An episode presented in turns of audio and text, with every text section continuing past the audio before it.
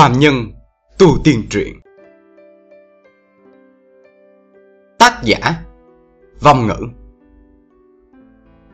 Người đọc, Thành Long.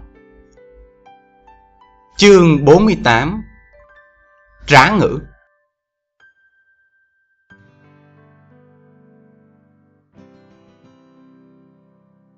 Bác đại phu nhẹ nhàng hạ xuống vị trí ban đầu của hàng lập, Không chút dừng lại. Tựa như U Linh đảo xoay thân người. Khuôn mặt hướng đến hắn. Vẻ ngạo nghễ ban đầu Đã hoàn toàn biến mất.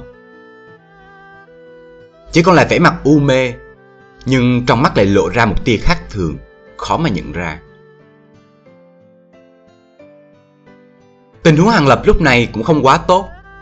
Hắn không ngừng thở hổn hển. Sắc mặt có chút tái nhợt. Trên trán chảy ra mồ hôi lạnh. Trên hai gò má ẩn đỏ không bình thường. Hết thảy việc này cũng đã nói rõ ràng rằng, Thủ đoàn bảo vệ tính mạng vừa rồi của Hàng Lập Đã rút hết đại bộ phận thể lực của hắn. Tiếp theo, Rất có thể không có cách nào sử dụng lại kỹ xảo giống như vậy. Thở ra một hơi thật sâu, Hàng Lập tận lực buông lỏng thân thể. Giảm bớt sử dụng la yên bộ vừa rồi. Nó là gánh nặng không nhỏ đối với cơ thể. Hôm nay, Hắn chỉ có thể nắm chắc hết thảy cơ hội Để cho mình khôi phục một chút sức lực. Thì trong vòng đấu tới, Sẽ có vài phần hy vọng chiến thắng. Hàng lập cúi đầu liếc mắt nhìn tay trái đã còn run nhẹ nhẹ. Cánh tay này đã hoàn toàn tê liệt. Đến bây giờ vẫn chưa có cảm giác. Căn bản là không có cách nào nên kiếm tiếp. Xem ra, Việc cô ấy khổ luyện kiếm bằng cánh tay trái của mình Tạm thời đã bị phế bỏ. Chỉ có thể dùng tay phải còn lại để chiến đấu. Nghĩ đến đây, Trong lòng hắn cười khổ một chút. Hiện tại thể lực đã mất hơn phân nửa, Không cách nào tiếp tục sử dụng la yên bộ ảo diệu. Càng không xong chính là chỉ có thể chiến đấu bằng một tay. Tình cảnh thật xấu đến mức không thể nào xấu hơn nữa. Xem ra, Chỉ có vận dụng một chiêu cất giấu cuối cùng.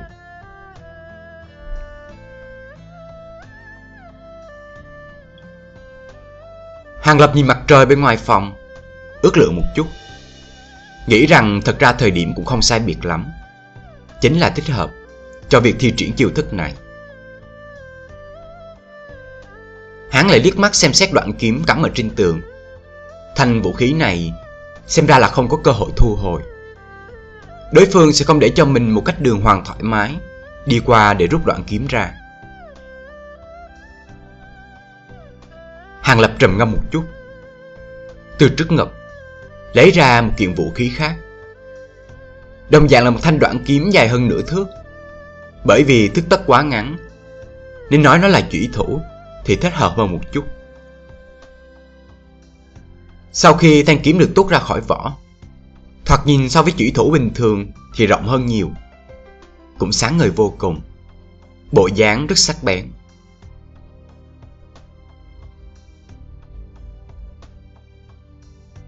Hàng Lập vẫn để vỏ kiếm một bên, Đổi sang cầm kiếm ở tay phải, giơ cánh tay ra. Dùng mũi kiếm chỉ xéo hướng đối phương. Làm ra vẻ giả bộ tư thế tấn công.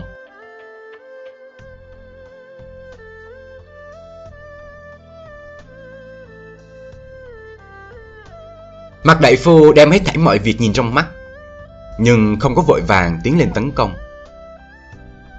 Hắn thu hai tay lại sau lưng, Thần sắc trở nên hòa ái, Dùng thanh âm ôn hòa, Ấm áp khuyên nhủ. Hàng Lập Người lần này đến lần khác đều tránh né Đích xác là ngoài ý liệu của ta Bất quá người cho rằng Còn có khả năng may mắn như lần trước Có thể thoát ra Từ dưới chưởng của ta một lần nữa sao Người vừa rồi sử dụng bộ pháp đích thật là rất thần kỳ Nhưng thoạt nhìn có hạn chế không nhỏ từ góc độ thể lực nhìn ra, người không có cách nào thi triển thuận lợi thêm lần nữa. Hãy ngoan ngoãn mà đầu hàng đi. Ngươi tất nhiên là nhìn ra được, ta không có ý tổn thương người. Làm theo lời ta nói, có lẽ sẽ không xấu giống như người tưởng tượng đâu.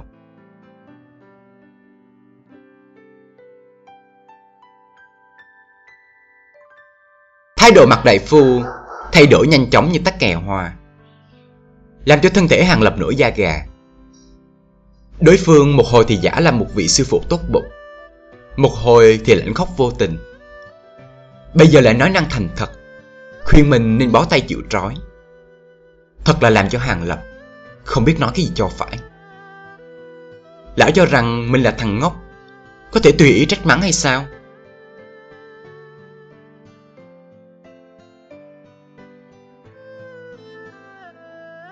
Bất quá đối phương nói những lời như vậy Ngược lại làm cho Hàng Lập thêm vài phần tự tin Nếu như không phải có lòng kiên kỵ đối với hắn Sao lại dùng thủ đoạn ngây thơ này để lừa gạt hắn cơ chứ?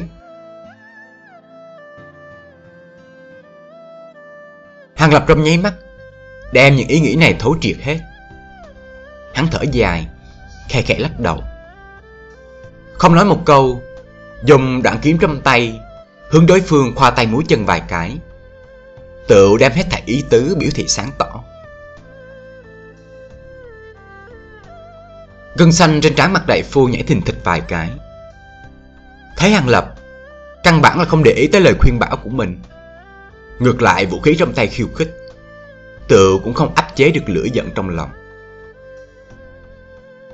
Không biết tốt xấu. Lão đột nhiên Bước một bước lớn về phía trước. Trong miệng lại hung hăng tiếp tục nói. Chỉ xích thiên nhai. Sau đó, Cả người chợt thoáng một cái. Nhẹ nhàng tiến tới cách chỗ của Hàng Lập chỉ có mấy bước, Giống như là xúc địa đại pháp, Làm cho người ta ngạc nhiên không thôi.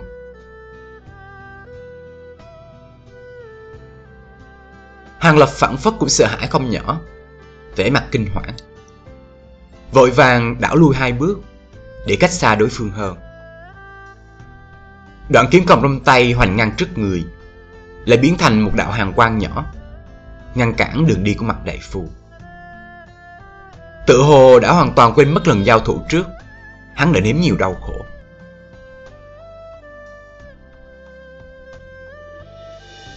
Mặt đại phu âm thầm cười lạnh một tiếng, Tự nhiên sẽ không hảo tâm đi nhắc nhở đối thủ.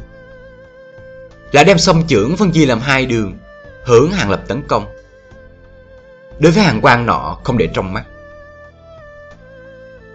mắt thấy hai cánh tay màu bạc sắp nhập vào trong kiếm quang lại thoáng từ đối diện truyền đến một tiếng cười khẽ. Tiếng cười này rất là sướng khoái lâm ly. Tựa như thợ săn nhìn thấy con mồi tiến vào bẫy rập, tự cười đắc ý. Mặt đại phu trong lòng rùng mình, Bất giác thế công chậm đi. Thân hình ngay ngóc dừng lại vài phần. Tiếp theo Nghe thấy một câu nói lạnh như băng Ngươi bây giờ mới thật là bị lừa gạt Ngươi nhìn xem Đoạn kiếm trong tay ta Nghe được tiếng nói này Mặt đại phu không tự chủ được hướng nhìn thanh đoạn kiếm. Chỉ thấy đối phương không biết khi nào đã ngưng vũ động cánh tay, mà xuất ra một tư thế rất kỳ quái.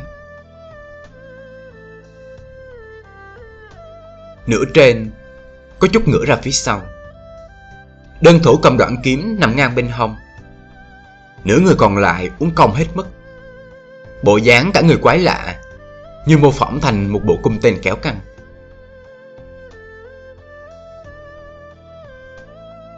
mà trong lời nói đề cập đến thân đoạn kiếm.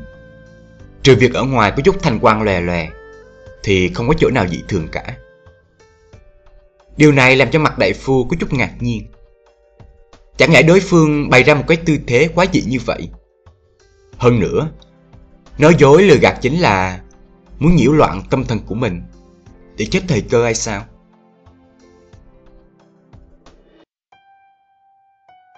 Nghĩ tới đây, trong lòng mặt đại phu có chút buồn cười Không khỏi muốn mở miệng cười nhạo đối phương vài câu nhưng chợt thấy cả người hàng lập vụt bay về phía trước Giống như bị cây cung mạnh mẽ bắn ra hóa thành một mũi tên nhỏ từ phía đối diện bắn lại. Thế tới cực nhanh, làm cho vẻ mặt mặt đại phu cũng không nhìn được mà biến đổi.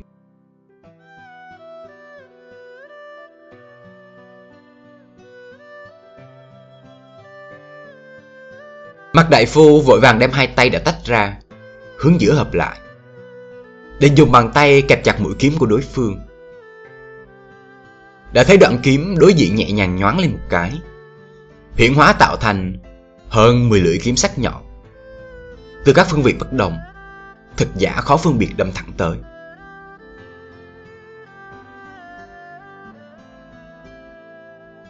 Mặt đại phu hừ một tiếng trong lòng đánh giá hàng lập thấp vài phần